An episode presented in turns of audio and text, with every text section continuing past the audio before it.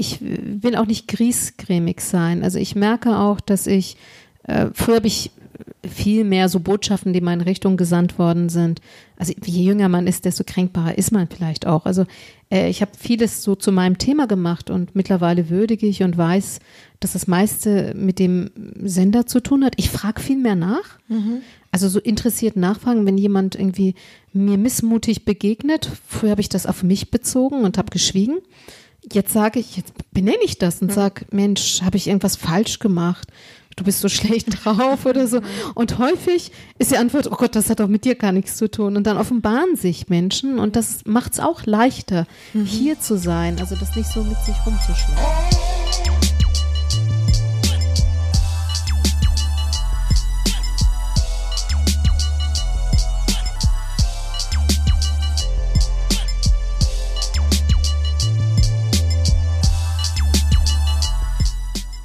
Hallo ihr Lieben, ganz herzlich willkommen zum Podcast Feminismus und Arbeit. Schön, dass ihr wieder dabei seid. Mein Name ist Sabine und ich bin die Gründerin von AMI, einem Think Tank, der sich mit Geschlechtergleichstellung, Vielfalt und der Zukunft der Arbeit beschäftigt. Ich möchte euch in meinem Podcast Leute vorstellen, die zu den Themen forschen, sich dafür einsetzen, Vorbilder sind oder einfach etwas Spannendes zu erzählen haben. Ich möchte von ihnen lernen und dabei mein Verständnis von Gleichberechtigung immer wieder auf die Probe stellen. Dabei bist du natürlich ganz herzlich eingeladen, das Gleiche zu tun. In meinem Podcast ist heute die wunderbare Dr. Leila Güzelsoy zu Gast. Sie ist Ärztin für psychosomatische Medizin und Psychotherapie, Psychoonkologin und Medizinethikerin. Sie betreut in ihrer Arbeit Familien, in denen ein Elternteil an Krebs erkrankt. Außerdem ist sie Expertin im Bereich interkulturelle Medizin und Mitglied des Ethikkomitees der Uniklinik Erlangen. Gemeinsam mit meiner Kollegin Caroline sprechen wir mit Dr. Giselle Soy darüber, wie ihre Arbeit ihre Einstellung zum Leben, zum Tod und dazu im Hier und Jetzt zu leben geprägt hat.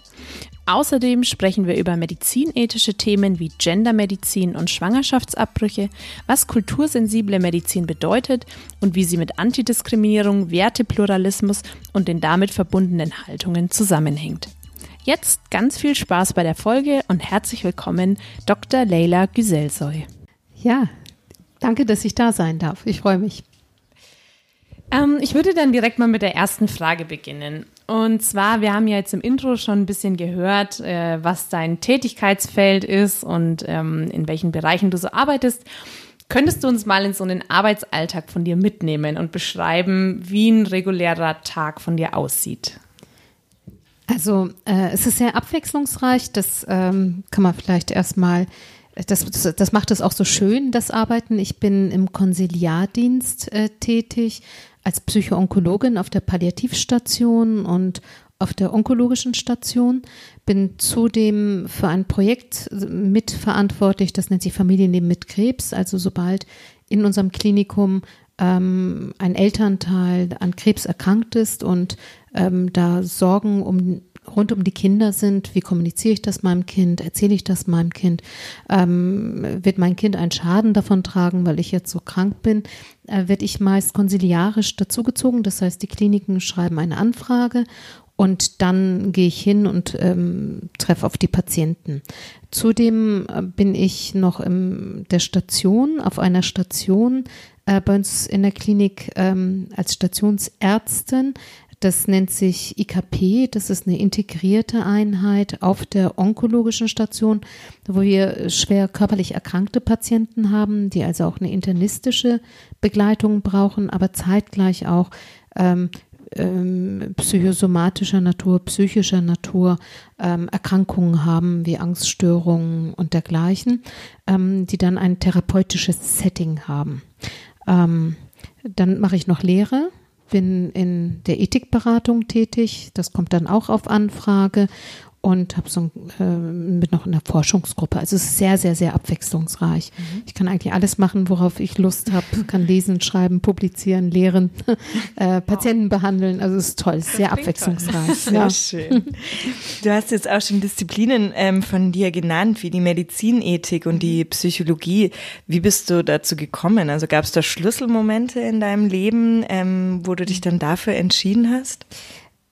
Also tatsächlich komme ich aus dem chirurgischen Bereich. Ich mhm. habe in der Gynäkologie gearbeitet, bin Mutter geworden und habe festgestellt, dass ähm, diese Balance zwischen ähm, Kinderversorgen und ähm, also für die Familie da sein, die Kinder da sein, sie auch voll erleben und äh, chirurgische Tätigkeit sich beißen. Also wenn du im OP bist, dann kannst du auch nicht einfach gehen und sagen, ich muss jetzt meine Kinder holen.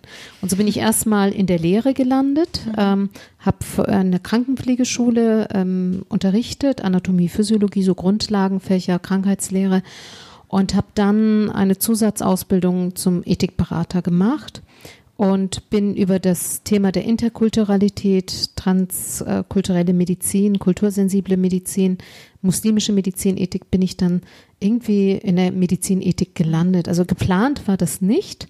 Ähm, das hat sich dann so ergeben und es war sehr gut mit Familie einfach vereinbar, weil ich ähm, damals ähm, war ich dann Geschäftsführerin des Ethikkomitees und konnte viel Homeoffice auch machen. Mhm. Und das war einfach ganz wunderbar. Ich habe aber lange Zeit von blutigen Operationen geträumt, muss ich gestehen. ich habe das Operieren sehr, sehr vermisst, weil das mir echt Spaß gemacht hat. Im positiven hat. Sinn davon ja. geträumt. Also wirklich im positiven Sinn. Ich habe es vermisst, ja.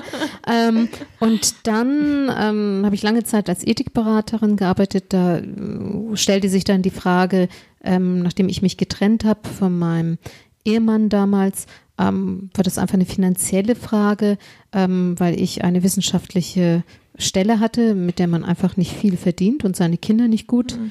äh, versorgen kann. Und dann wollte ich wieder in die klinische Versorgung, habe überlegt, was nah an der Ethikberatung ist. Und ich habe vorher teilzeitig auch eine psychotherapeutische Ausbildung begonnen mhm. gehabt und bin deshalb in die Klinik für Psychosomatik und Psychotherapie, weil das sehr nah an der Tätigkeit ist, die man als Ethikberater macht. Okay. Weil da geht es ja darum, dass man ähm, strukturiert, oft gibt es einen Dissens, Menschen sind unentschlossen und man hilft ihnen, sich zu sortieren durch die Interviews, die man führt und ähm, ähm, guckt halt, dass ähm, jemand weiß, was will ich überhaupt, was will ich nicht das macht ja ein Therapeut im Grunde auch. Er gibt ja kein, er macht ja keine Vorgaben, nicht? Mhm. Und da war das sehr, sehr naheliegend und ich bin total glücklich, dass ich diesen Wechsel äh, vollzogen habe, der auch so ein bisschen zufällig entstanden ist, mhm. weil ich als Referentin dort war und die haben dann halt äh, dem Auditorium mitgeteilt, dass eine Stelle frei ist. Da habe ich gesagt, würde mich auch interessieren. Und wie gesagt, sofort bewerben, sofort kommen. Also ich habe immer Glück gehabt im Leben. Es hat sich alles so ergeben. Das ja. Sehr schön. Das mhm. ist schön. Du hast auch eine sehr, sehr positive Ausstrahlung zwischen ja, auch danke. als du reingekommen bist. Ähm, ein Schwerpunkt deiner Arbeit ist, Krebspatienten und deren Familien psychologisch zu betreuen. Von außen betrachtet klingt es jetzt nach einem, nach einer ziemlich, nach einem ziemlich belastenden, belastenden Arbeitsalltag. Was ist denn das Schöne an deinem Beruf? Oh, es ist alles schön muss man wirklich sagen. Natürlich gibt es, ähm, aber das ist egal, in welchem Bereich der Medizin man tätig ist. Es gibt immer Patienten, die brennen sich ganz ähm, tief in die Textur ein. Die vergisst man auch nicht. Die trägt man auch ein Leben lang mit sich. Ähm, ich muss sagen, ich könnte sicher nicht gut in der Forensik arbeiten, weil ich ganz schwer akzeptiere, was Menschen einander antun. Ja, also wirklich mit ähm, ähm, Sexualstraftätern zu arbeiten, stelle ich mir sehr, sehr herausfordernd vor. Das könnte ich wahrscheinlich nicht. Ähm, würde ich in eine Wertung gehen, ähm, auch ähm, mit Menschen, die anderen Leid zufügen. Aber äh, Krankheit und Krebs, das ist etwas, das kann jedem passieren. Und ich lerne einfach viel von den Patienten. Also, dass der Fokus äh, bei einer Tumorerkrankung ist, dass wir einfach akzeptieren, wir können alle unser Gestern nicht ändern. Ähm, wir wissen alle nicht, was morgen ist. Das Leben ist sehr brüchig.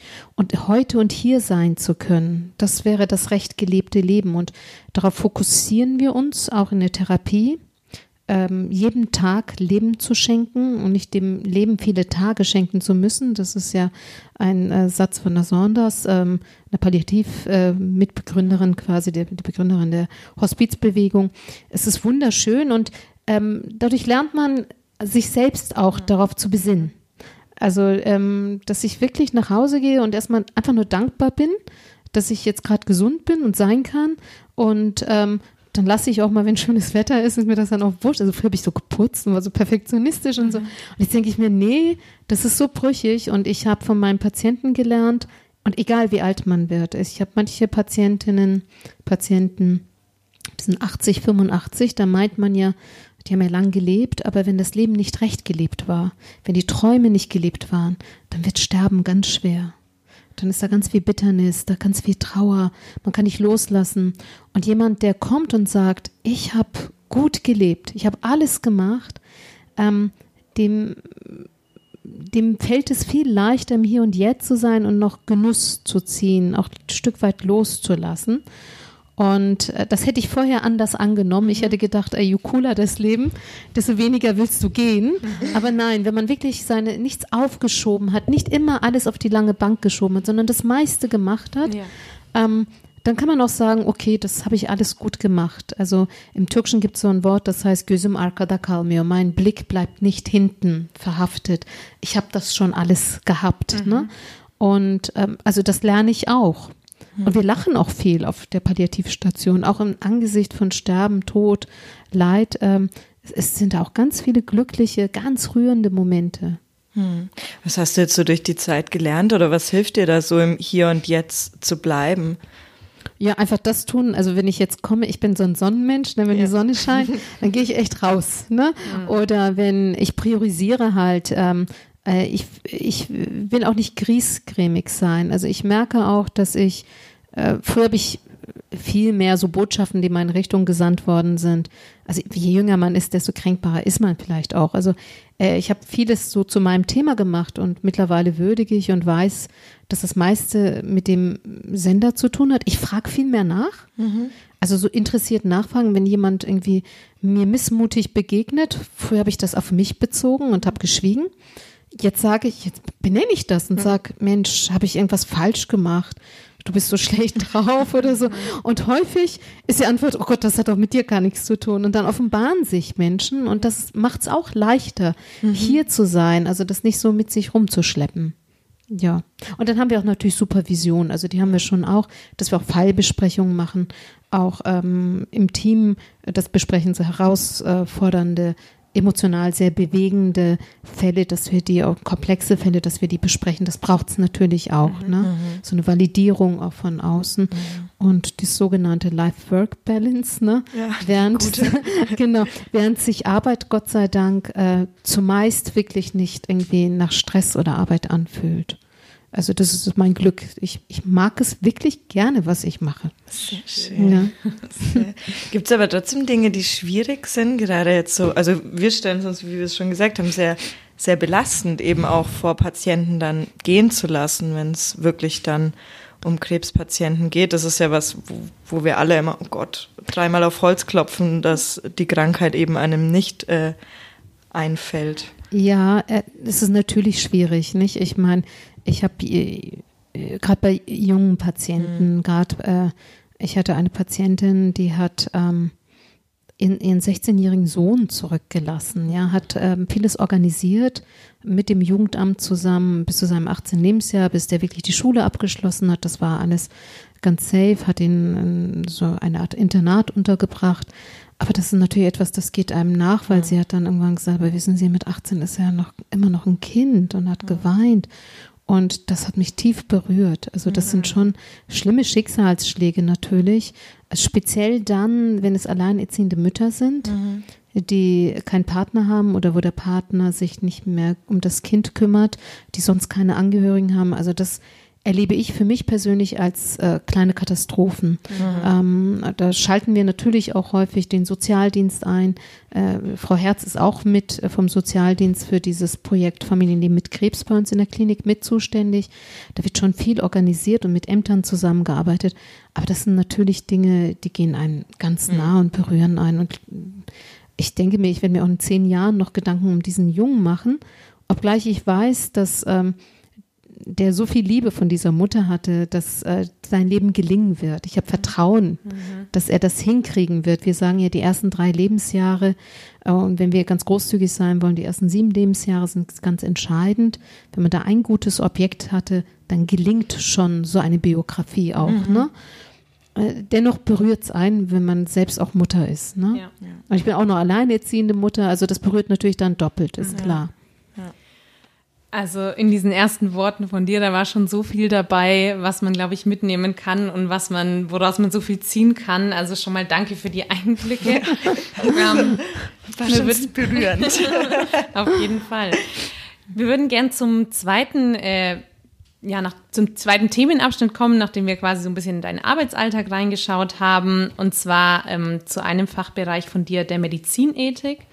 Und ähm, die Medizinethik ist ja mehr als das reine Verhältnis zwischen Ärzten und Ärztinnen zu den Patienten und Patientinnen. Ähm, es, es umfasst ja auch viele moralische Fragen eben im Zusammenhang mit medizinischer Behandlung und der Forschung. Wir würden nun gern über ein paar dieser Fragen mit dir sprechen, vor allem über Fragen, die auch aus einer feministischen Perspektive Relevanz mhm. haben. Ähm, das erste Thema dabei ist äh, die Geschlechterrolle und das Frauenbild. Du hast letztes Jahr im Rahmen von einem Symposium zum Thema Geschlechtsforschung einen Vortrag gehalten zu Gendermedizin aus ethischer Sicht. Kannst du uns kurz erzählen, wie Gendermedizin denn aus einer ethischen Perspektive betrachtet wird? Naja, Ethik ist ja letztlich ähm, Reflexion gelebter Moral. Ne? Was anderes ist es ja nicht. Ähm, das ist wie, was weiß ich, ich höre Musik und der Musikwissenschaftler analysiert es mir. Ne? Viel mehr ist ja Medizinethik nicht. Es ist, ähm, mm, also es gibt ja dieses, ähm, dieses Fach mittlerweile in der Medizin Gender Diversity. Mhm. Ne? Und ähm, wir Medizinethiker gucken uns das natürlich auch an. Ne? Mhm. Also einmal, äh, was ist überhaupt Geschlecht? Also da fängt mhm. es ja schon an. Ähm, die Reflexion ähm, darüber, Geschlecht ist sicherlich eine gesellschaftliche Zuordnung. Mhm, ja. ne? das, das, was wir als Gender bezeichnen. Äh, äh, da sind ja viele Anglizismen auch darin. Ähm, Gerade bei dieser ganzen Thematik rund um Diversity mhm. ähm, äh, greifen wir auf äh, Anglizismen zurück, weil wir da einfach noch sehr hinten dran hinken. Ja. Nicht, wir sagen ja auch People of Color, mhm. weil wir dafür in unserer Sprache irgendwie nichts haben, mhm. nicht? Also wir wollen nicht Schwarze sagen, wir wollen nicht Farbige sagen. Und äh, aber People of Color ist etwas etabliertes und das kann man durchaus benutzen. Und Sex ist äh, das, was biologistisch, was ich äh, als ähm, ähm, Medizinerin mir angucken kann. Da geht es um Chromosomensätze mhm. letztlich, ne? Und dann gibt es natürlich ähm, verschiedene Geschlechtsmerkmale, innere Geschlechtsmerkmale, äußere Geschlechtsmerkmale. Und dann gibt es die tertiären, die ich mal irgendwann gelernt habe. Und das wäre das, was wir unter Gender verstehen. Das sind gesellschaftliche Zuordnungen. Ja. Wie hat ähm, ein Mann sich zu bewegen? Wie hat eine Frau sich zu bewegen? Ähm, was, worauf wir Medizinethiker gucken, ist sicher ähm, auf Sex. Ähm, dass wir sagen, okay, wir müssen würdigen, ähm, dass es unterschiedliche Hormonsysteme gibt. Ja, dass ein ähm, Chromosomensatz, äh, äh, der XX dominiert ist, anders funktionieren wird als ein XY-Chromosomensatz. Das ist lange Zeit in der Medizin kläglich, gerade in der äh, äh, in der Pharmakologie kläglich vernachlässigt worden, weil sämtliche Studien zu Medikamenten zum Beispiel an Männern durchgeführt worden sind und dann hat man das auf Frauen transferiert. Und das kann man einfach nicht. Man muss würdigen, dass Hormone unterschiedlich sind, ja, dass es unterschiedliche Organsysteme gibt. Und ähm, das ist so das, was ich als Medizinethikerin ähm, monieren würde dass das gemacht werden muss. Auf dem Symposium hatten viele andererseits sehr große Probleme genau damit, okay. weil äh, sie natürlich das aus der gesellschaftlichen As Aspekt sehen und dadurch natürlich auch Sorge haben, dass es wieder so eine ähm, Trennung gibt zwischen da ist ein Mann und da ist eine mhm. Frau. Mhm, ne? okay.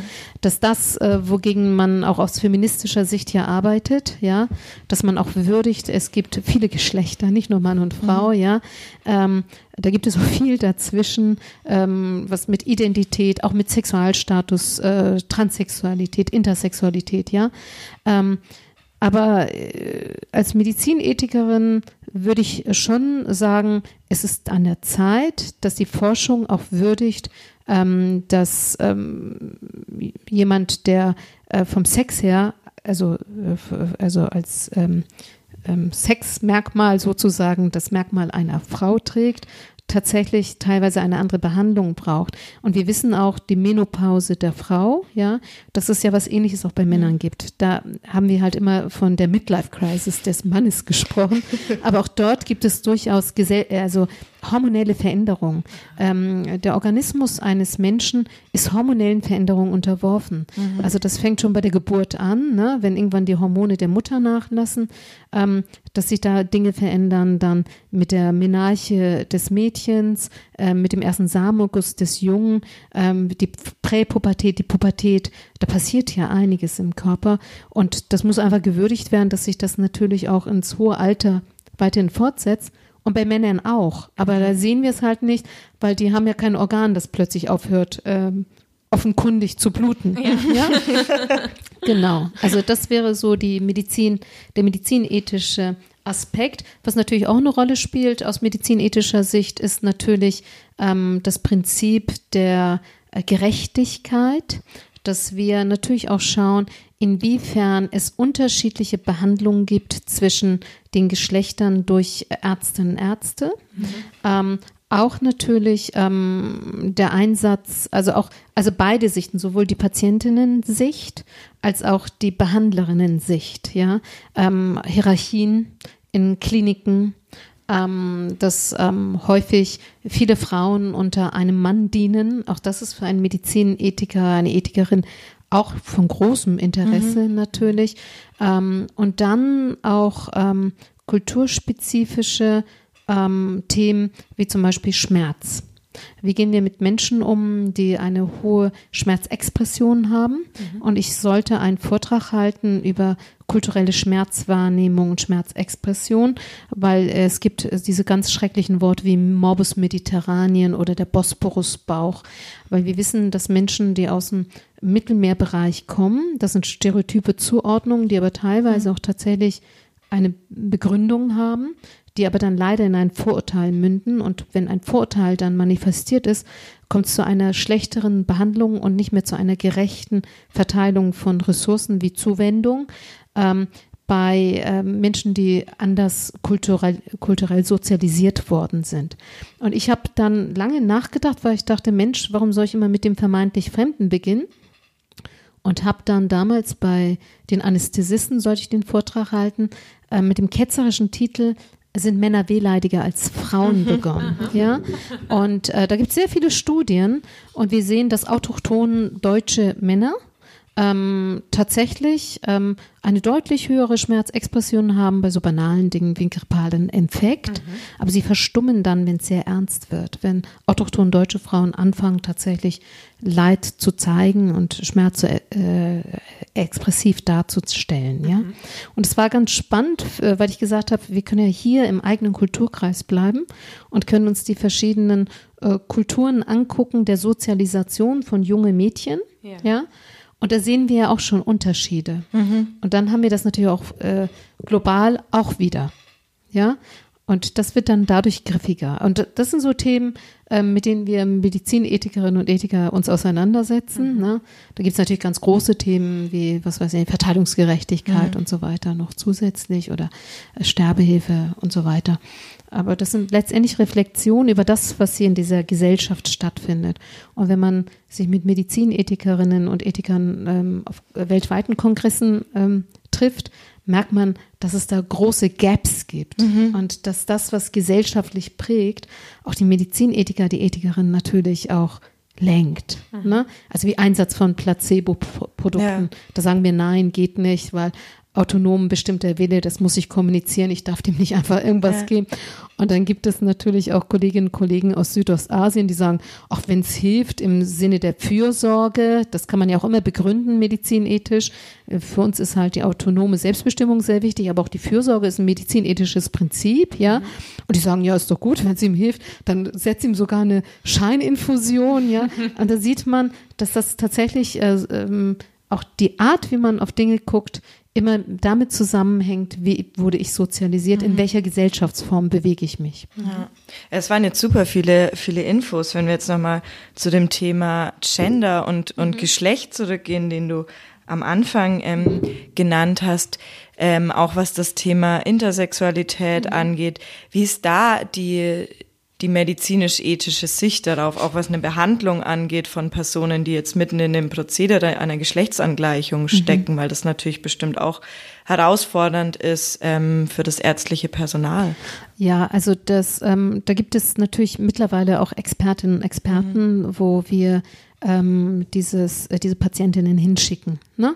Ähm, und ich denke, dass äh, da hat es schon sehr viel Aufarbeitung gegeben, äh, speziell bei ähm, ähm, Mädchen, die mit dem adrenogenitalen Syndrom mhm. ja geboren worden sind. Das heißt, äh, das waren äh, Mädchen, die vom Chromosomen her, von, vom Sex her Mädchen waren, aber ähm, durch eine bestimmte Hormonlage war die Klitoris so hypertrophiert, so vergrößert, dass es wie ein Penis mhm. imponierte. Und die wurden ja ganz ähm, massiv ähm, bearbeitet, äh, chirurgisch korrigiert, mhm. ähm, wurden traumatisiert. Das war ja so in den 70er Jahren.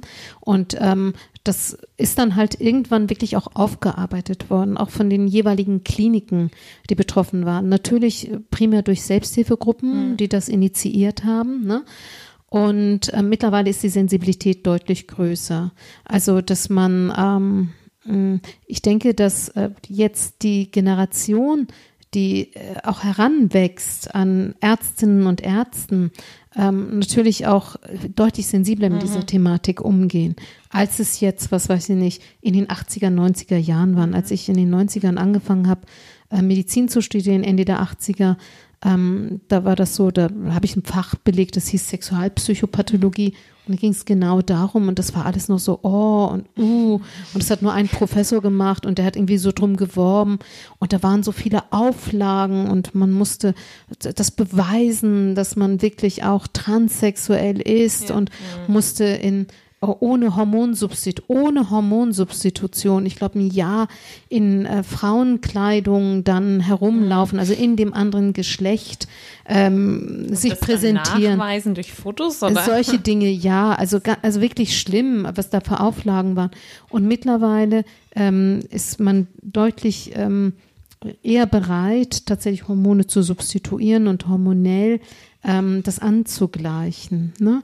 Ähm, während es natürlich nach wie vor ähm, auch äh, psychologische Begutachtung und dergleichen gibt. Das ist schon auch nicht unwichtig, wenn dann chirurgisch Hand angelegt wird, ist das etwas Bleibendes. Und da sollten sich alle Protagonistinnen und Protagonisten klar sein. Mittlerweile geht die Tendenz ja dahin, dass man, also früher musste man ja 18 Jahre alt sein, ne?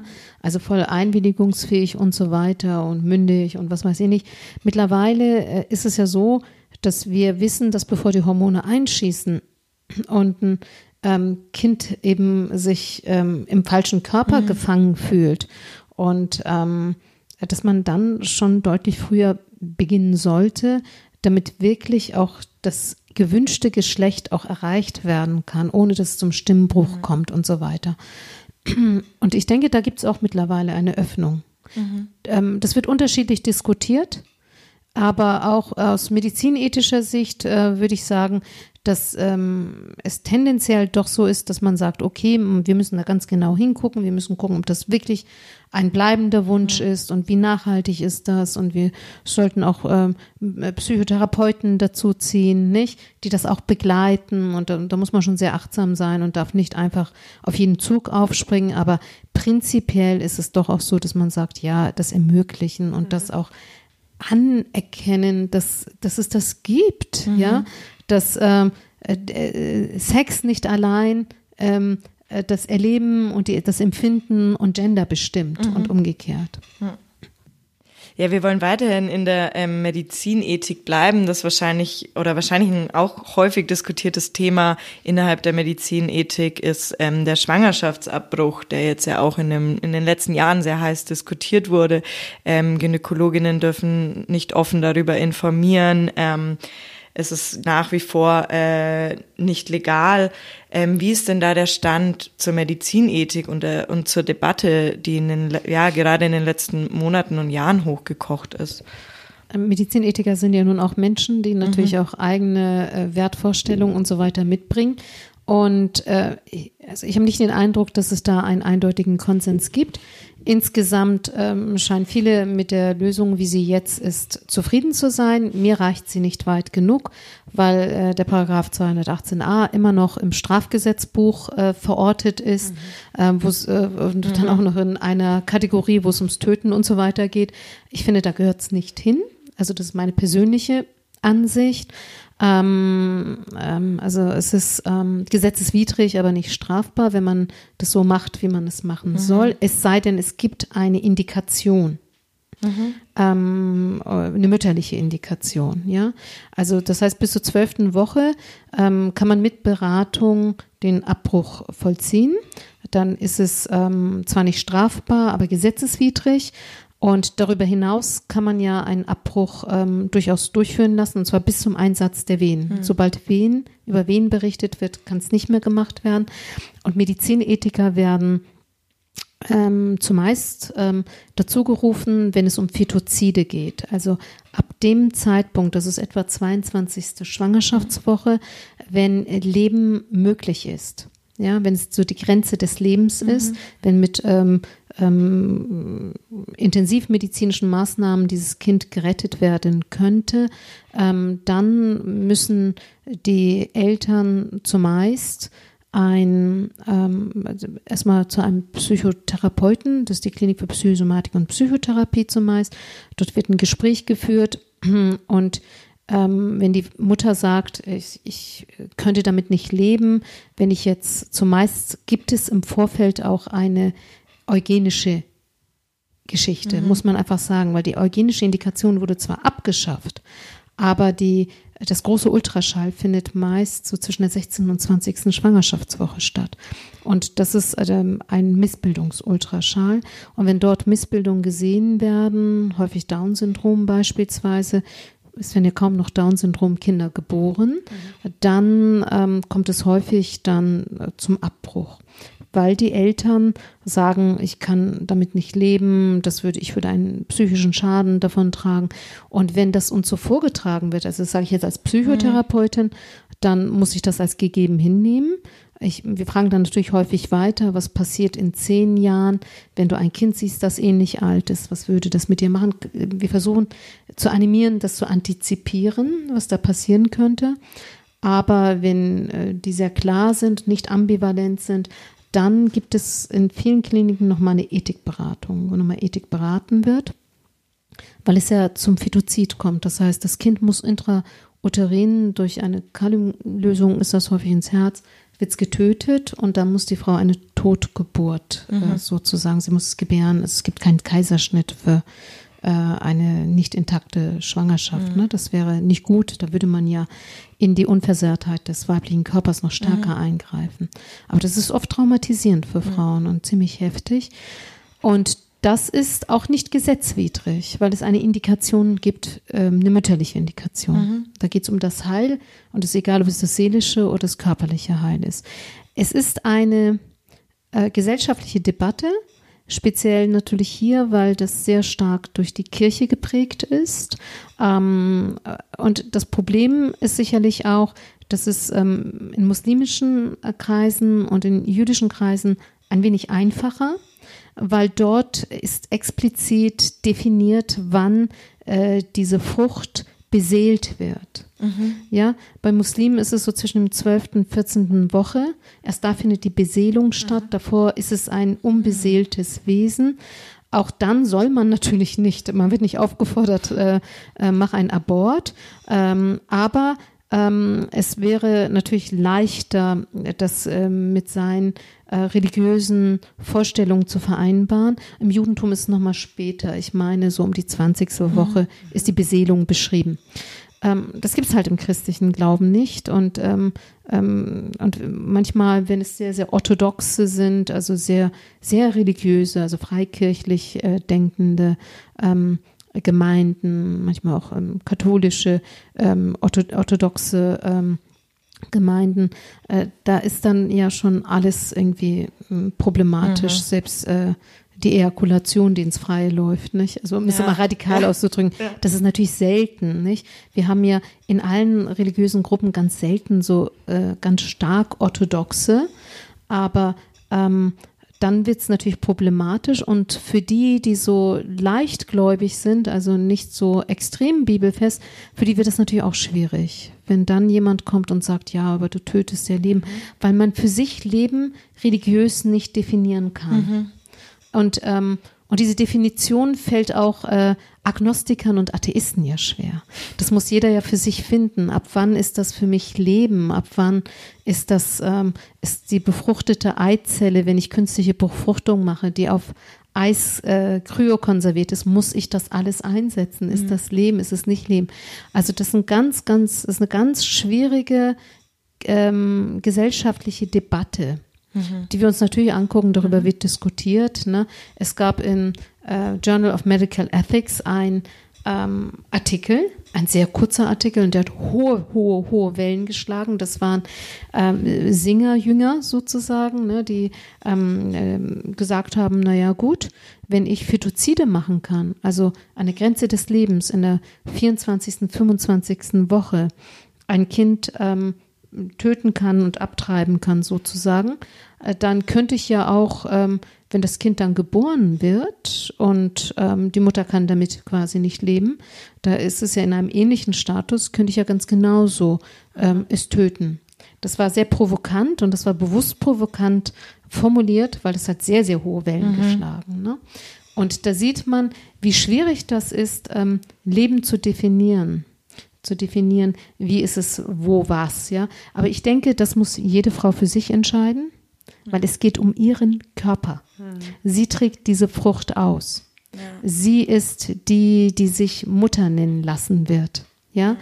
Und ähm, von daher finde ich das ganz wichtig, dass es da keine gesellschaftlichen, religiösen Reglementierungen geben darf. Und wir wissen ja äh, aus Vergleichen von anderen Ländern oder auch ähm, Verbote haben nie geholfen. Mhm. Ne, das haben, da ist man zu den Engelmacherinnen gegangen. Mhm. Wenn eine Frau ein Kind nicht kriegen kann, aus welchen Gründen auch immer, weil sie ähm, vielleicht, wir haben das manchmal bei traumatisierten Frauen. Frauen, die ähm, Traumata erlebt haben, schwanger werden und plötzlich bricht dieses Trauma aus. Ja. Ne? Die dann plötzlich merken, ich halte es nicht aus, dass da eine andere DNA in mir heranwächst, ja. Und es war ein Unfall und ich kenne den Vater nicht mal richtig. Und dann ist sie mitten in ihrem Trauma-Stage-Stadien, ja. Äh, muss, muss ich diese Frau dazu zwingen? Ja, also Frauen haben Gründe dafür, mhm. wenn sie Mutterschaft nicht angehen können. Ja, ja, ja absolut. Ähm, und vor allem die Diskussion wird ja auch noch immer auf diesem Level geführt äh, mit dem Paragraphen 219a, dass mhm. eben ja selbst dieses Informationsverbot ja. herrscht und äh, Gynäkologinnen äh, eben nicht umfassend informieren dürfen auf ihrer Seite. Glaubst du, wenn Männer schwanger werden können, würden wir die Diskussion noch auf der gleichen Ebene führen? Ich glaube schon, weil es eine religiös tingierte Debatte ist. Ne? Ähm, ich glaube, dass es viele Debatten, die es äh, gibt, wenn es so um Mutterschaft, Mütter, Frauen geht, ähm, sie nicht in ähnlicher Weise geführt würden, wenn es ähm, Männer belangen würde. Mhm. Ne?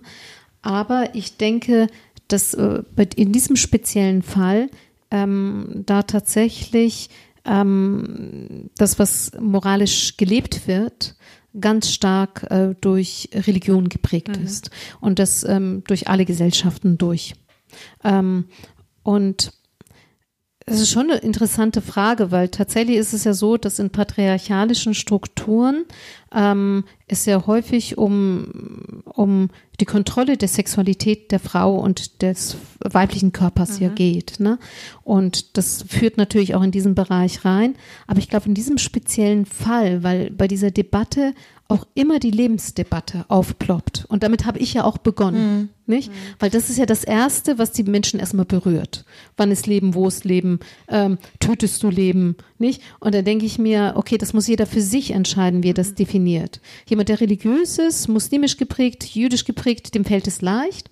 Ähm, jemand, der agnostisch ist oder atheistisch ist, der kann das ja für sich definieren, der kann das biologistisch mhm. sich angucken, ne? Und kann sagen, okay, das ist erstmal für mich nur ein Zellklumpen oder ja. dergleichen. Und danach aber, dann danach geschaltet, geht es ja dann darum, äh, wer hat die Hoheit über die, seinen Körper und wer nicht. Mhm. Von daher glaube ich, dass es diese Debatte äh, vielleicht in einer anderen Form, aber auch geben würde, wenn Männer schwanger werden könnten. Mhm. Würdest du provokant äh, gefragt auch denken, Religion ist etwas Männergemachtes? Naja, die meisten Propheten waren ja Männer. so gesehen. Äh, die meisten äh, Propheten waren Männer und die ähm, äh, Sprachrohre für Religionen sind ja auch häufig Männer. Mhm.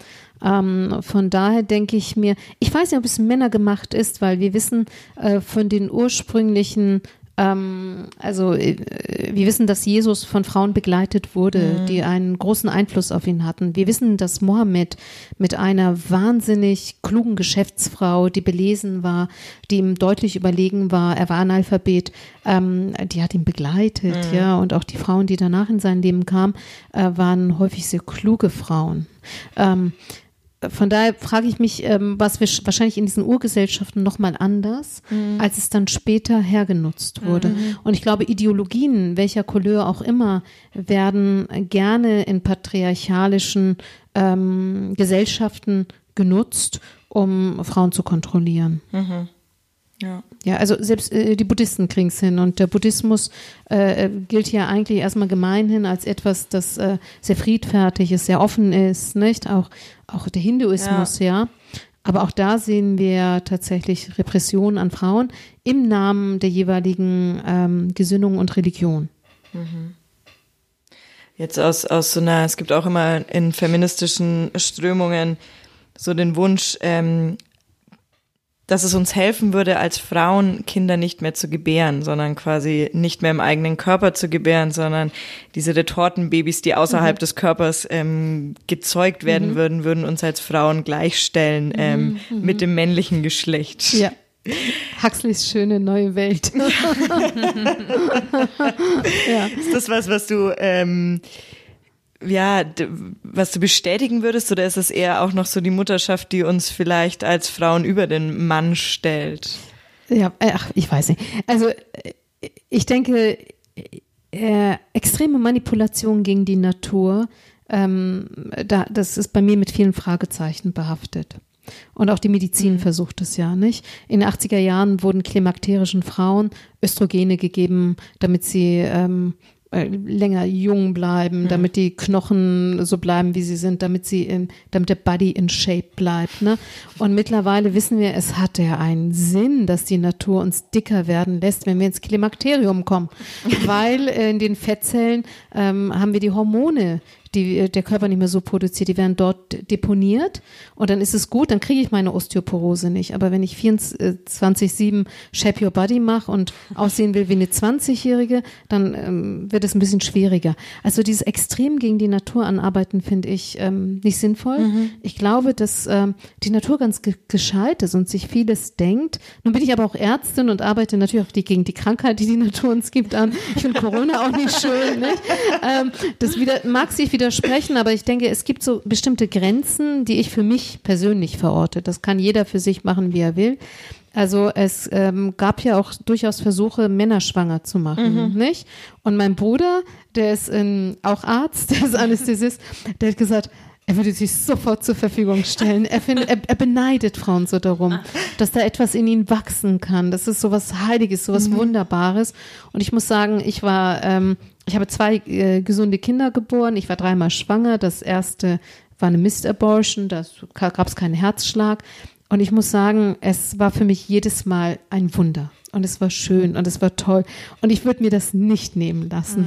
Und ich würde die Technisierung ähm, dieser Sache auch nicht wollen. Ich glaube, dass das auch, also jetzt als Therapeutin, als Psychotherapeutin würde ich sagen, das ist auch nicht gut für mhm. das Bonding zwischen Mutter und Kind. Denn man fängt dieses Wesen, das man noch gar nicht kennt, schon an zu lieben und es kommt die Liebe ins Leben zeitgleich mit der Angst. Mhm. Also das, was ähm, Mutterschaft, Elternschaft ausmacht. Und wenn man einen Partner hat, der mit Freude dieses Kind will, und also das muss ich meinem Ex-Mann lassen, der war mit Freude, haben wir diese Kinder geplant und er war voll dabei. Und ähm, er ist auch äh, co-schwanger gewesen, er hat auch zugenommen mit mir, ja. das ist aber und, von ihm. Ja, und das war einfach etwas, ein schönes Erlebnis, ja. Ähm, ich würde eher sagen, nein, also ich würde es mir nicht nehmen lassen wollen Mhm. und ich ähm, muss da auch wirklich an Huxleys schöne neue Welt denken. Das äh, Buch habe ich, glaube ich, mit 14, 15 gelesen. Das war krasse Utopie damals. Ne? Ich dachte, oh, oh, wie krass. Der war ja Biologe, der Huxley. Aber alles, was er schreibt, ist technisch möglich. Alles. Alles, was er schreibt, ist technisch möglich. Ja. Also, und, ähm, aber da will ich nicht hin. Ja. Ja. Okay, dann würde ich sagen, kommen wir zum nächsten Themenpunkt. und zwar äh, einem weiteren ja, Spezialgebiet von dir, und zwar der kultursensiblen Medizin.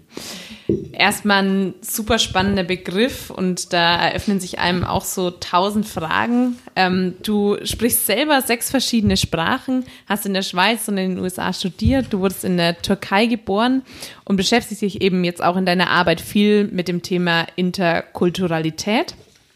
Mm, Kultur ist ja ein ziemlich abstrakter Begriff, äh, mit dem Unterschiede in Gruppen beschrieben und gleichzeitig eben auch konstruiert werden. Kultur ist auch etwas, was im ständigen Wandel ist, genauso wie die Medizin. Was versteht man denn genau unter kultursensibler Medizin? Also, da, Kann man das vielleicht in drei Sätzen? Das, äh, ich mach's ganz kurz. Also äh, der Kulturbegriff, das füllt ja ganze Semester, Ja. nicht? Äh, wenn man Philosophie Kann man studieren, studiert, genau. Um Gottes Willen. Ähm, na, es geht tatsächlich um ähm, äh, die Würdigung, dass wir in einer wertepluralen Gesellschaft leben. Unsere Gesellschaft ist ähm, durch Zuwanderung, durch äh, ähm, Wanderungen als solches, nicht? Wir haben äh, gerade eine der äh, größten Völkerwanderungen weltweit, nicht? Durch Kriege, durch Klimaveränderungen und so weiter. Und Menschen verlassen ja ihre Heimat nicht einfach so, weil sie Lust haben, zumeist nicht. Nicht, ähm, manchmal schon, weil man aktiv auswandern will, aber jene, die ähm, unkontrolliert sozusagen und ungeplant äh, zuwandern, wegwandern, machen das ja aus einer Not heraus. Und ähm, wenn ich mir das angucke, in den 50er Jahren war, ähm, war diese krasse, starke Wertepluralität nicht zu finden.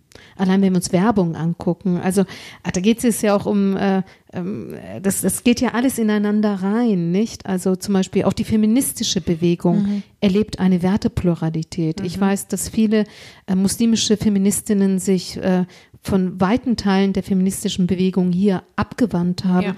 weil da krasse Bias gegen muslimische Frauen herrschen. Also gerade was ähm, von Terre de Femme auch in Deutschland, Terre de Femme Deutschland, muss man auch sagen, eine große Ja. Katastrophe, Ja, finde ich, ja, ja, absolut. ähm, die äh, spaltet, anstatt zu verbinden. Ja. Und, ähm, und darauf gucken wir, dass wir sagen, okay, beim Schmerz hatte ich das ja erwähnt. Ähm, es gibt ähm, verschiedene Kulturküchen. Es gibt verschiedene Prägungen und Sozialisationen und ähm, die natürlich auch eine bestimmte Haltung mitbringen. Also zum Beispiel Arzt-Patient-Rollen. Äh, jemand, der in einem Land äh, sozialisiert ist, wo der Arzt oder die Ärztin ähm, Göttinnen oder Götter in Weiß sind, wo es kein Informed Consent gibt, wie bei uns. Also bei, bei uns ist das durch das Patientenrechtegesetz ganz klar definiert, das ja seit 2013, 14 auch wirklich als Gesetz implementiert wurde. Vorher waren das ja immer nur so einzelne Richter. Äh, Sprüche in den verschiedenen Gesetzesbüchern, das wurde ja gebündelt. Das heißt, ich muss aufklären. Ich muss alles erzählen und der Patient oder die Patientin müssen zu jedem Schritt Bescheid wissen, weil sie sollen Autorinnen und Autoren ihrer Krankheitsbiografie auch bleiben dürfen. Und dann brauche ich immer deren Erlaubnis. Und das ist ja in vielen Ländern anders. Da haben wir ein sehr paternalistisches ärztliches Modell. Und wenn ich so geprägt bin, habe ich schon mal Probleme mit der Kommunikation. Also da fängt es schon an, dass ich ähm, Botschaften nicht so klar vermitteln kann. Dass ähm, es gibt Kulturen, wo man dem hippokratischen Eid noch folgt und sagt, ah, dem Patienten erzählen wir aber nichts Schlechtes, dem erzählen wir nicht, dass er Krebs hat. Das hat ja der alte Hippokrates so gewollt, ja. Das machen wir nicht mehr. Wir ha- haben kein Gelübde auf den hippokratischen Eid, den kennen wir, aber das machen wir nicht. Also und da gibt es natürlich Unterschiede ähm, Unterschiede in Schmerzexpression, Wahrnehmung, dann ähm, ähm, also äh, einfach unterschiedliche Werte auch. Mhm. Und, ähm, und da muss man einfach gucken, auch wenn, ähm, was das für Herausforderungen sind, wenn wir Ärztinnen und Ärzte aus anderen Kulturkreisen einkaufen, weil wir hier einen Ärztemangel haben, die vielleicht die deutsche Sprache nicht so super gut beherrschen, die eine ganz andere Form der Kommunikation haben, was irritieren kann. Also da geht es darum, ähm, das Gemeinsame rauszuarbeiten, denn das überwiegt, aber auch die Unterschiede zu würdigen und zu wissen, darauf könnte ich eingehen oder sollte ich eingehen, das sollte ich im Hinterkopf haben. Mhm. Jetzt ganz unabhängig auch von, von kommunikativen Unterschieden, die mhm. ja auch äh, wahrscheinlich sehr schwierig sind, gibt es auch wirklich biologisch messbare Unterschiede hinsichtlich der Kultur? Also man ähm, hört auch von People of Color, bei denen beispielsweise ein Blutdruck schwerer messbar ist als bei weißen mhm. Personen, was ja dann wirklich auch lebensbedrohlich werden kann. Mhm. Vielleicht auch irgendwie gibt es Unterschiede, was eine Medikamentenverabreichung ähm, mhm. gibt. Also ist das auch mit einem kulturellen Background irgendwie zu erklären? Äh, da würde ich davon abraten, das ähm, zu eng zu sehen. Äh, da gibt es sicherlich, also ich war auf einem Kongress und da haben sie gesagt, es gibt etwa 395 bestimmte Krankheitssymptome, Krankheitsbilder, die tatsächlich äh, genetisch determiniert sein könnten durch uh, unterschiedliche Geogra in bestimmten geografischen mhm äh, Regionen mehr äh, zu erkennen sind. Also eins ist zum Beispiel Morbus Behçet. Morbus Behçet ist eine Autoimmunerkrankung, die klassischerweise bei türkeistämmigen genetisch ähm, und auch, ähm, ich meine, Japan war das, glaube ich, zu beobachten ist. Mhm. Ja. Ähm, aber das ist eher seltener mhm. der Fall. Zumeist funktioniert der menschliche Körper ganz, ganz ähnlich. ne? Ähm, die Art und Weise, wie ähm, wie etwas äh, erlebt und gelebt wird und dargeboten wird in der Erkrankung, das sind häufig die herausfordernden Unterschiede. Also nur ein Beispiel. Ich habe eine Formulatur gemacht ähm, in ähm, ein Mittel ähm, in, in, im ähm, türkisch-zypriotischen Teil der Insel. Und da war ein eine, ähm, da war ein Geschwisterpaar und die Schwester hatte einen äh, Herzinfarkt, Schlaganfall und ist gestorben. Mhm. Und das waren autochthon Deutsche und die eine hat daneben gesessen und war erstarrt in ihrer Trauer. Also sie saß dort und war erstarrt und es hat mich tief berührt, weil ich äh, Trauer in diesen breiten Kreis, Kreisen gut kenne. Aber die Wertung der ähm, äh, türkisch-zypriotischen Ärztinnen und Ärzte war, was für ein kaltes Volk.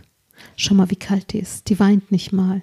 Weil deren Erwartungshaltung war, dass die laut schreit und weint, ihr Leid präsentiert. Das ist kulturell gewünscht und erwünscht und erlaubt mhm. dort. Vielleicht auch noch ihr Hemd zerreißt und sich vielleicht auf den Leichnam wirft, ja. Ähm, das hat die in höchstem Maße irritiert und deren ähm, Zuordnung war, was sind die Deutschen für ein kaltes Volk, die können ja nicht mehr trauern. Und habe ich gesagt, doch, die ist in ihrer Trauer erstarrt. Das ist Trauer, das ist eine Expression, eine maximale Expression von Trauer. Aber genauso sind wir hier irritiert, wenn dann, was weiß ich, arabischstämmige Menschen kommen, die jemanden auf der Palliativstation verloren haben. Und dann kommt die ganze Familie und alle schreien sie und brüllen. Und da gibt's mhm. vielleicht noch ein, mhm. ein Klageweib, das auch noch laut klagend in einem Singsang ist, das irritiert uns. Da denken wir, Mensch, warum zügeln die sich nicht? Und die Würde des Verstorbenen ist jetzt irgendwie angegriffen. Mhm. Also, und mhm. da, da geht es darum, einfach dafür zu werben, ähm, das, was mich irritiert und so anders ist, ist gesellschaftlich normiert vorgegeben. Aber letztendlich ist das auch Trauer und nicht irgendwas und nicht ein Schauspiel. Mhm. Ja?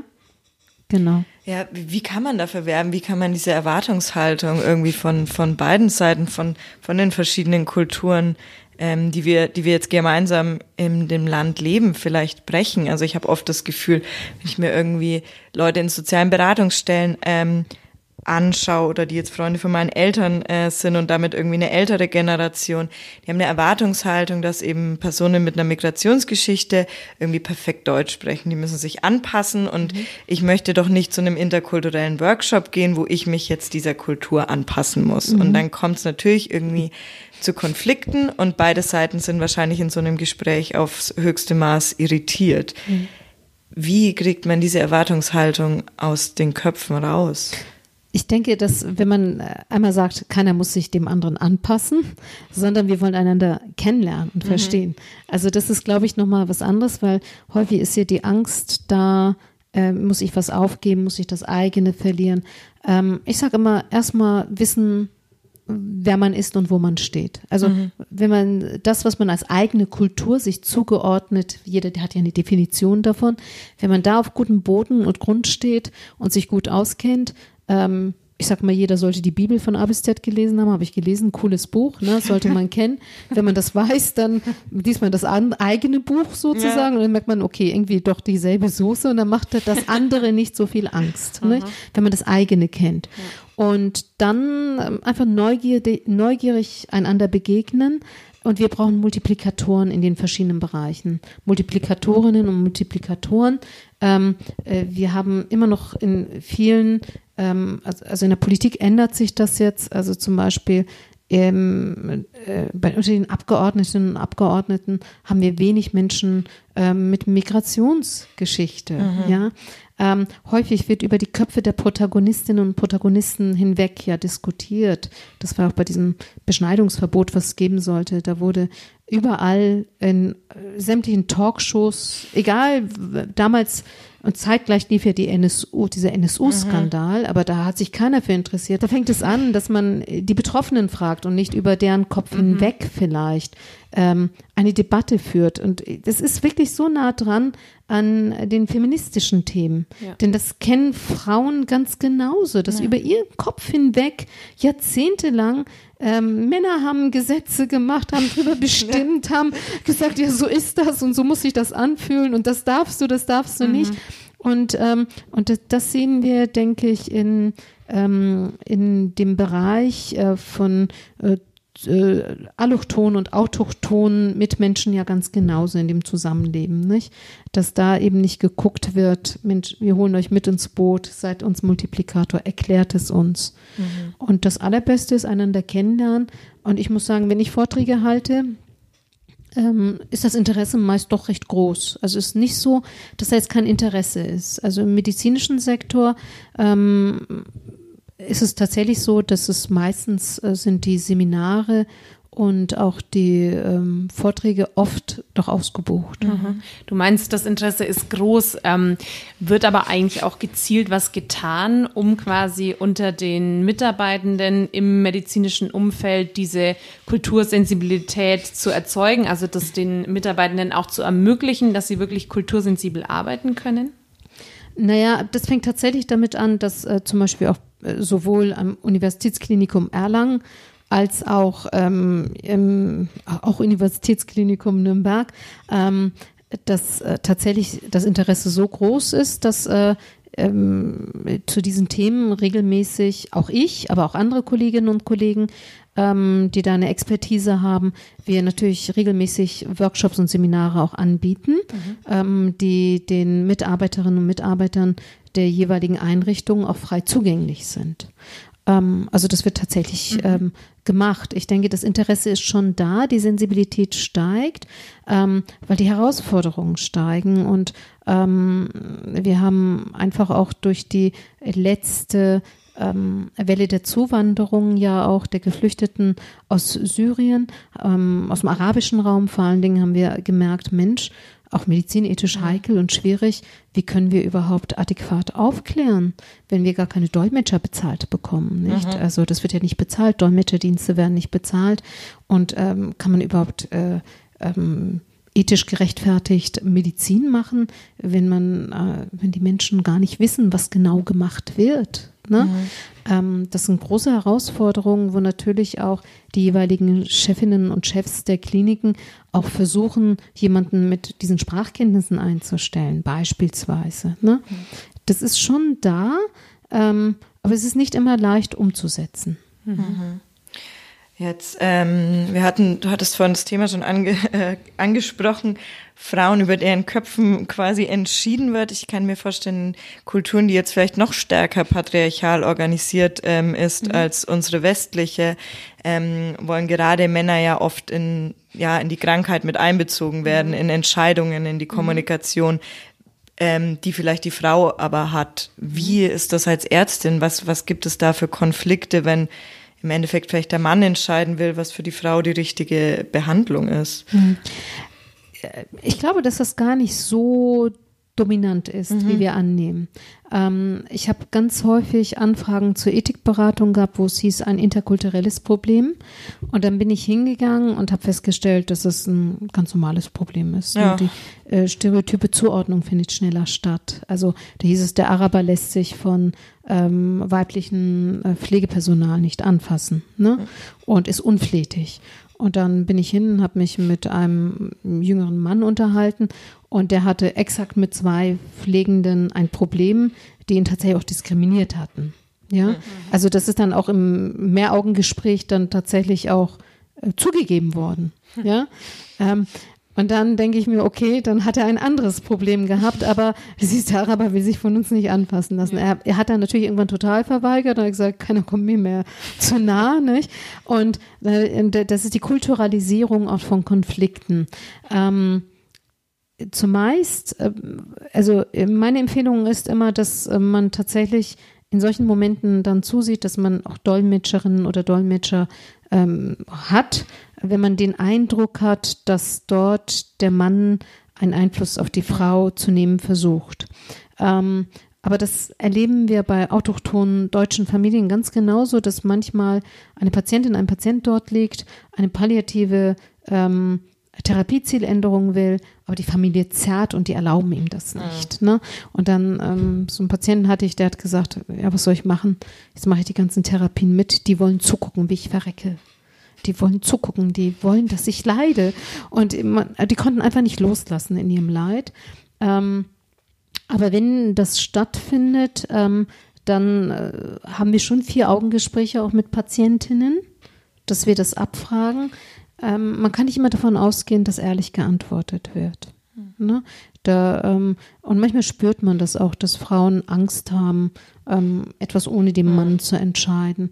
Da versuchen wir das so zu machen, dass wir alle so gut ins Boot holen gemeinsam, dass es dann doch eine gemeinschaftliche Entscheidung ist. Ne? Aber wir werden das nicht immer verhindern mhm. können, mhm. dass Männer übergriffig sind. Mhm. Ja, ich glaube, ganz unabhängig vom Kulturkreis. Ja, das ist tatsächlich, das ist tatsächlich häufig schwierig. Also in der Ethikberatung, gerade zu den Fetoziden, haben wir das ganz häufig erlebt, dass es dort, dass dort durchaus Männer saßen bei ambivalenten Frauen, die eigentlich sich vorstellen konnten, ein Kind, kleine Felder Jungen zu gebären, ja, ähm, der mit höchster Wahrscheinlichkeit normal, geistig normal mhm. sein wird, äh, und wo dann der Vater dann gesagt hat, naja, also so ein, ein Mann, der später keine Kinder kriegen kann, ist kein richtiger Mann, will ich nicht, es muss mhm. weg, nicht?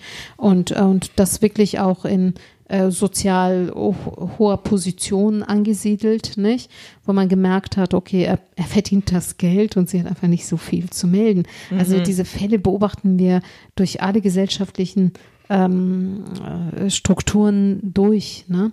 Äh, durch alle Schichten meine ich, durch alle gesellschaftlichen Schichten. Das ist schon ähm, schwierig, aber äh, ich versuche mich dann zu zügeln. Ähm, äh, mich mit meiner Ideologie und meinen Einstellungen, das nicht meinen Patientinnen und Patienten überzustülpen. Ich denke, das ist auch wichtig, mhm. auch in der Ethikberatung, dass man wirklich guckt, äh, sich außen vor lässt und guckt, was ist jetzt das Beste für die Patientinnen und äh, für diese Beziehung. Und wenn da natürlich solche abhängigen Strukturen herrschen, aber jemand seit 20 Jahren glücklich mit jemandem ist und das sein Konzept ist mhm. von Glück, von Partnerschaft, dann steht es mir auch nicht zu, äh, ihr mein, meine Vorstellung von äh, feministischer Freiheit überzustülpen. Mhm. Das wäre anmaßend. Ne? Da versuche ich natürlich einen Weg dazwischen zu finden, dass es der Frau weiterhin gut gehen kann. Mhm. Ja, ähm, da bin ich nicht so radikal. Da wäre ich vielleicht mit 20 ein bisschen anders gewesen. ja, ich, ich stelle es mir auch sehr schwierig vor, wenn man dann natürlich so sitzt und denkt, oh, ich würde dich da gern rausholen. Ich würde dich so. Ja, aber ich denke, Menschen müssen sich selbst Salvation sein. Das ist, dass das ein falscher Ansatz ist. Also ich habe das ähm, als äh, junges, junge Ärztin in der Chirurgie gehabt. Da kam eine massiv äh, körperlich traumatisierte Frau, Polytrauma, äh, komplett zusammengeschlagen von ihrem Mann, ja, mhm. wurde aufgenommen und dann bin ich natürlich hin, habe mich mit ihr unterhalten, dann hat sie geweint und dann habe ich äh, streng, wie ich war, erstmal nach Frauenhäusern gesucht. Das war ein Riesenakt, erstmal mhm. die Telefonnummer eines Frauenhauses zu finden. Ich habe ihm Hausverbot erteilt. Ich habe ihr genau den Weg vorgeschrieben, den sie zu gehen hat. Mhm. Und sie ist dann in der Nacht- und Nebelaktion weggelaufen. und ähm, natürlich zu ihm. Und das war eine, eine, ein, ein großer Aha-Moment und eine Lernaufgabe für mich. Ähm, ich habe so diese Patientin verloren. Mhm. Es wäre viel, ja. und also äh, man muss, äh, man darf kein Tabu draus machen. Wir wissen von Studien, dass wenn eine Frau, die Gewalt erlebt, ähm, vor dir sitzt und von ihrer Gewalt berichtet, wenn man ganz selbstverständlich guckt und nickt und so tut, als wenn das das Normalste auf der Welt war, wäre, wird sie sich weiterhin öffnen. Aber in dem Moment, wo ich schockiert und entsetzt gucke, wird sie Scham fühlen. Mhm. Scham ist die Emotion, mit der niemand von uns konfrontiert sein will, weil bei der Scham muss man ertappt werden.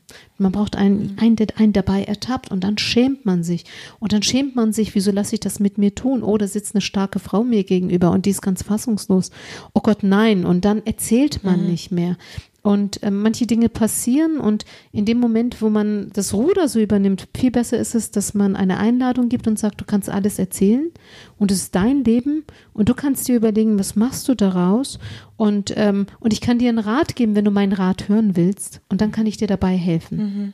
Also, aber äh, man muss auf die Einladung ähm, der jeweils betroffenen Frau warten. Mhm. Und alles andere ist falsch, weil ich kann keiner und darf keiner Frau auch das wäre ja wieder auf eine Art und Weise eine Repression, vorschreiben, wie sie ihr Leben zu leben und gestalten hat. Und wenn sie mit diesem Mann zusammen sein will und mit ihm vier Kinder haben will, dann ist das ihr Konzept von mhm. Leben. Mhm. Und das steht mir echt nicht zu, das äh, abzuurteilen, weil jeder hat ja seine Urteile im Kopf, nicht? Ähm, man, Im Grunde, man geht manchmal in sehr gut situierte Familien und da merkt man, also ähm, das ist mir mal passiert auf einem Kongress, da waren lauter Professoren um mich herum und dann haben die irgendwann vergessen, dass ich dazwischen bin, haben von ihren Ehefrauen erzählt und dann sagte eine, ja, also ach, die passt sehr gut zu meinen Möbeln. Und das fanden die total witzig, mhm. nicht? Und, und da und wahrscheinlich nicht selten. Ja, und in solchen Momenten bekomme ich enge Gefühle und denke mir, oh Gott, diese arme Frau, nicht? Die passt nur gut zu den Möbeln, die ist schick und, und trägt ihre Gucci-Täschchen irgendwie mit sich. Und das ist nicht die Vorstellung und nicht mein Konzept von Ehe und Partnerschaft. Aber es steht mir nicht zu, sie zu belehren, weil vielleicht ist sie sehr glücklich darin. Mhm. Nicht? Ja, man müsste eher ihn be belehren. Ja, Dafür vielleicht eher. Ja, tatsächlich. nicht. Das Despektierliche. Ja. Hast du da das, das Gefühl, die, ähm, ja, die Gesundheitsbranche ist noch ein sehr männerdurchzogenes Bild. Es gibt immer den Gott in Weiß, aber so die Göttin in Weiß hört man immer selten. Mhm. Das stimmt, aber das ändert sich, denke ich. Also wir haben eine neue Generation tatsächlich ähm, an Ärztinnen und auch Ärzten, mhm. weil auch die jungen Männer ähm, ähm, andere Vorstellungen haben von Partnerschaftlichkeit, von Vaterschaft. Ich finde es ganz wunderbar, dass äh, es diese Elternzeit gibt, nicht? Ähm, von der machen auch tatsächlich immer mehr ähm, Männer auch Gebrauch. Ähm, wahrscheinlich gibt es dort, äh, das ist sicher auch evaluiert worden, weiß ich jetzt aber nicht. Da gibt es sicher auch Unterschiede in den verschiedenen äh, Berufssparten, sicherlich auch Unterschiede in den verschiedenen Hierarchieformen. Aber bei uns im Team ähm, haben wir psychologische Kolleginnen, ähm, die ganz selbstverständlich auch äh, Elternzeit sich genommen haben, die auch darüber berichtet haben, wie herausfordernd das war, mhm. wie sie ins Fühlen gekommen sind. Ähm, und dann sehe ich auch bei äh, meinen Studentinnen und Studenten, dass die auch andere Vorstellungen an das Leben haben, an Life-Work-Balance, ähm, dass es wichtig ist, dass auch Männer deutlich mehr in Teilzeit gehen. Ähm, also ich glaube, da findet auch ein ähm, Paradigmenwechsel statt. Also ich bin, äh, ich gucke ganz mit Zuversicht in die Zukunft. Mhm. Wenn ich mir junge Menschen angucke, ich werde jetzt 51, da denke ich mir, wow, also äh, wie krass anders werden die sozialisiert, mhm. wie offen sind die. Mhm. Auch wenn ich mir meine Kinder angucke, die haben Freundinnen und Freunde, die ganz selbstverständlich transgender sind, gleichgeschlechtlich lieben, mhm.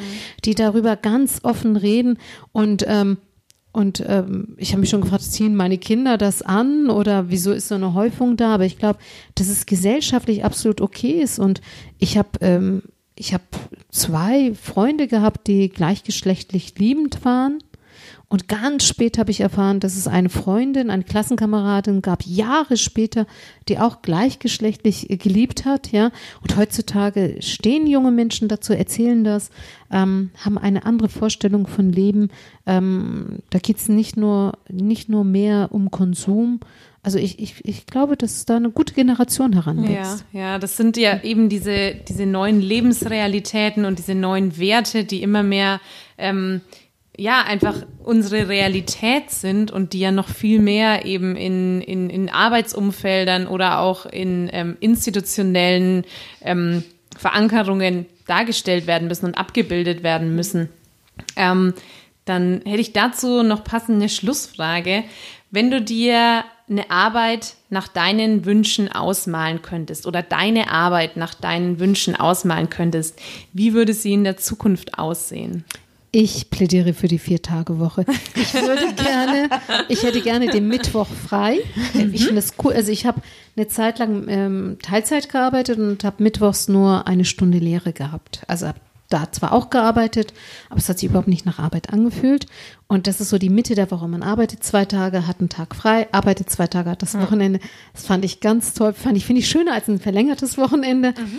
Ähm, da komme ich vielleicht irgendwann wieder hin, wenn meine Kinder äh, äh, einigermaßen auf eigenem Bein stehen und ich äh, weniger Geld brauche. Wenn ich mal groß bin, sage ich, dann mache ich das ganz sicher. Ähm, aber ich würde ansonsten meine Arbeit schon so lassen wollen, wie sie ist. Also inhaltlich finde ich es ganz wunderbar. Äh, der Ökonomiedruck, den würde ich natürlich gerne mir wegdenken. Ähm, wir müssen natürlich wirtschaftlich arbeiten, jetzt auch durch Covid-19. Das ist eine große Katastrophe, eine große gesellschaftliche Herausforderung. Ich bin sehr dankbar, dass ich ähm, im Angestelltenstatus bin. Ähm, ich gucke mir an, was das für so große, weite Teile der Gesellschaft bedeutet. Ne? Kurzzeit, Teilzeit, Arbeit verloren, ähm, ähm, Läden geschlossen. Also das äh, wird, glaube ich, noch ganz viel noch mit sich bringen. Aber auch die Kliniken laufen ja, ja. wirtschaftlich weit unter dem, ähm, ich glaube, es werden auch Kliniken irgendwann geschlossen werden. Also das, ja schon, ja. da wird sich einiges ändern. Und wir haben natürlich auch gerade jetzt einen enormen finanziellen Druck, weil wir können unsere Betten nicht voll belegen um wirtschaftlich zu arbeiten, mhm. weil wir aus Hygienestandards müssen wir Abstände einhalten. Wir mhm. können keine Gruppentherapien mit zehn Patientinnen und Patienten machen. Ähm, wir haben halbe Gruppen, ja. Ähm, also das wird noch eine große Herausforderung. Wenn ich so bei Wünsch dir was wäre, würde ich mir den ökonomischen Zwang auch wegdenken wollen, aber das wird natürlich nicht gehen. Ja, liebe Laila, vielen Dank, dass du da warst. Äh, ich bin permanent an deinen Lippen gehangen, weil so viel Interessantes dabei war. Es war uns wirklich eine große Freude, dass du zu uns gekommen bist. Ganz, ganz herzlichen Dank. Vielen Dank. Ich habe auch ja. zu danken. War schön hier bei euch. Sehr war sehr, sehr schön. Vielen Dank. So, das war sie auch schon, die dritte Folge vom Podcast Feminismus und Arbeit. Es freut mich sehr, dass ihr dabei wart und euch die Folge angehört habt. Ich hoffe, das Gespräch hat euch genauso gut gefallen wie mir und ihr konntet vielleicht auch für euch selber das ein oder andere daraus mitnehmen. Der Jingle wurde von Salouche aka Sarah DeLong produziert. Redaktion ist von Caroline Wabra und mir und Produktion von mir, Sabine Herbert. Ich freue mich schon aufs nächste Mal und wünsche euch bis dahin alles Gute, kommt gut durch die Zeit und bis bald.